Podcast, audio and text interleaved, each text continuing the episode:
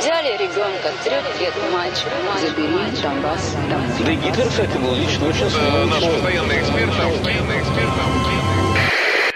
Русский фейк. Иди на... Розвінчуємо російські фейки, які прагнуть зламати наш дух. З експертом детектора медіа Вадимом Міським на українському радіо.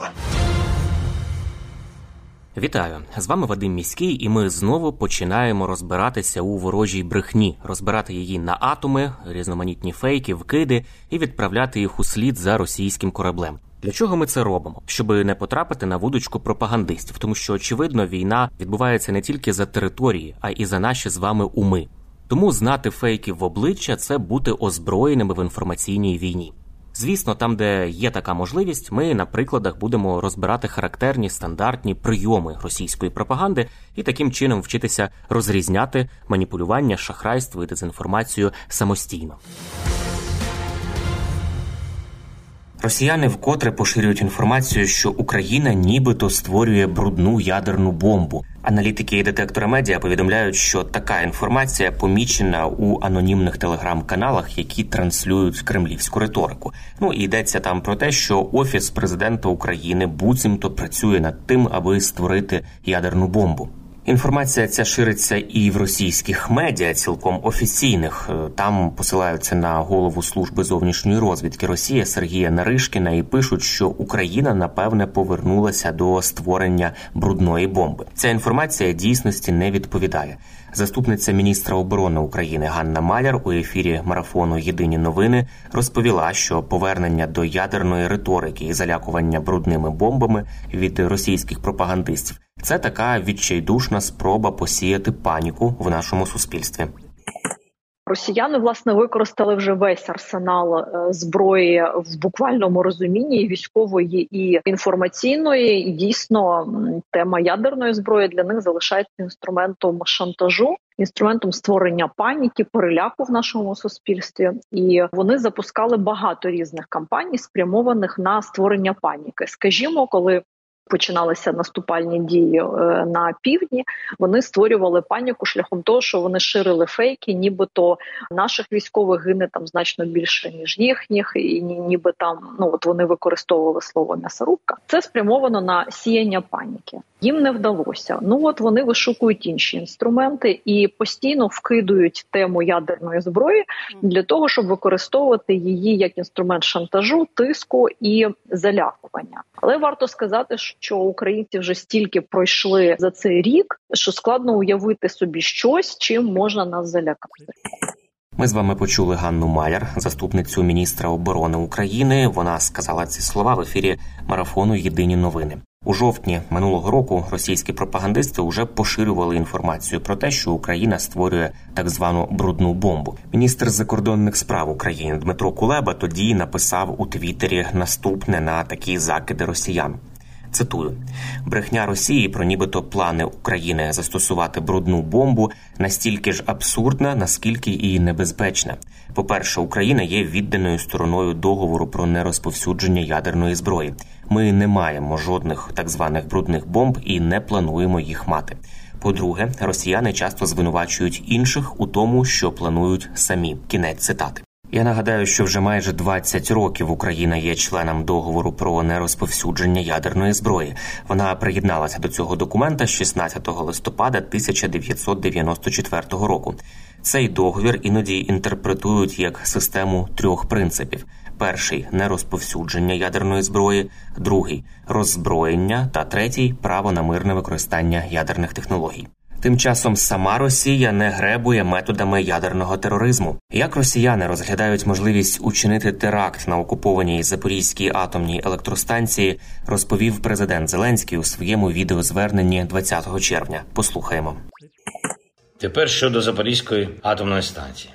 Я нагадую тим, хто забув, це найбільша атомна станція в Європі. Всі в світі, МАГАТЕ, всі країни, всі лідери точно знають, що там відбувається. Росія використовує Запорізьку атомну станцію як елемент у своїй агресії, окуповує станцію, прикриває нею обстріли сусідніх міст, тримає там зброю і військову. Зараз наша розвідка отримала інформацію про те, що Росія розглядає сценарій терористичного акту на Запорізькій атомній станції, терористичного акту з викидом радіації. Вони все підготували для цього. На жаль, вже неодноразово мені доводилось нагадувати, що радіація не знає державних кордонів, і те, по кому вона вдарить, визначається лише напрямком вітру. Ми передаємо всю наявну інформацію нашим партнерам, кожному у світі. Всі докази: Європа, Америка, Китай, Бразилія, Індія, Арабський світ, Африка, всі країни, абсолютно всі мають це знати. Міжнародні організації, абсолютно всі. Жодних терактів на атомних станціях ніколи і ніде не повинно бути. Цього разу не має бути як з каховкою. Світ попереджено. Отже, світ може і повинен діяти. Це були слова президента Зеленського, і сподіваємося, що цього разу терористи будуть зупинені.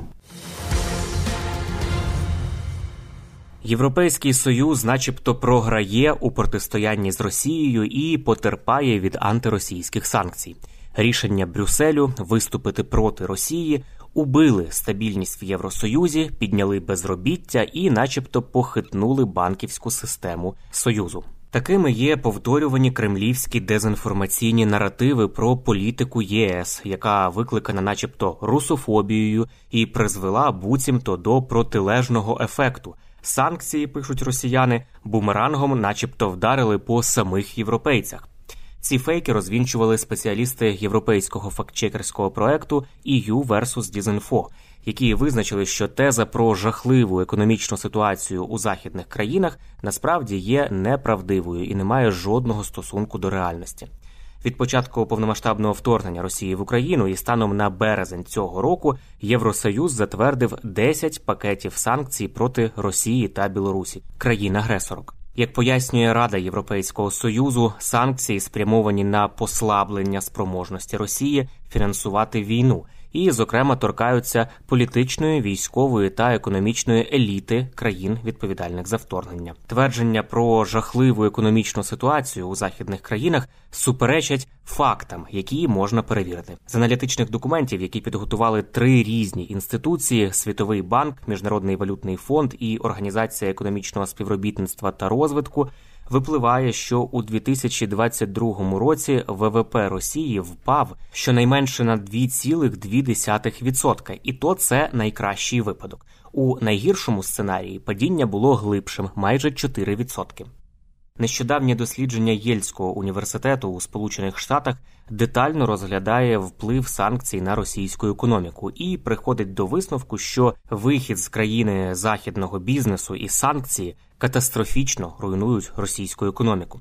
Згідно з останніми даними Європейської комісії, економічне зростання в Євросоюзі і Єврозоні, тобто країнах, де офіційною валютою є євро, оцінюється у 3,5% у 2022 році, що як кажуть, є досить визначним результатом, який доводить надзвичайну стійкість економіки ЄС до зустрічних вітрів, викликаних війною Росії проти України, і, зокрема, енергетичною кризою. Кінець цитати. Тож, як бачимо, лише в російських мріях Європа загинається і замерзає. Е, для нас це новина хороша, тому що від можливостей наших стратегічних партнерів залежить і наша стійкість у війні. Це були головні фейки на сьогодні. На сам кінець нагадую, що не варто довіряти різного роду чуткам і пліткам. Усі неконкретні, напівсекретні, панічні повідомлення мають у нас одразу вмикати червоне світло в голові, що таку інформацію слід перевірити. Як правило, за такими неконкретними джерелами, інсайдами, емоційним викладом ховаються інформаційно-психологічні операції ворога, який прагне нас деморалізувати. Довіряти ми можемо офіційним повідомленням української влади і новинам авторитетних медіа, наприклад, суспільному мовленню. І не забуваємо, що від нашої із вами поміркованості і зваженості при поширенні різного роду інформації, а ми це робимо щодня у розмовах із друзями чи в соціальних мережах. Зрештою залежить успіх всієї країни в інформаційній війні. З вами був Вадим Міський. До зустрічі. Русский фейк. Иди на... Розвінчуємо російські фейки, які прагнуть зламати наш дух. З експертом детектора медіа Вадимом Міським на українському радіо.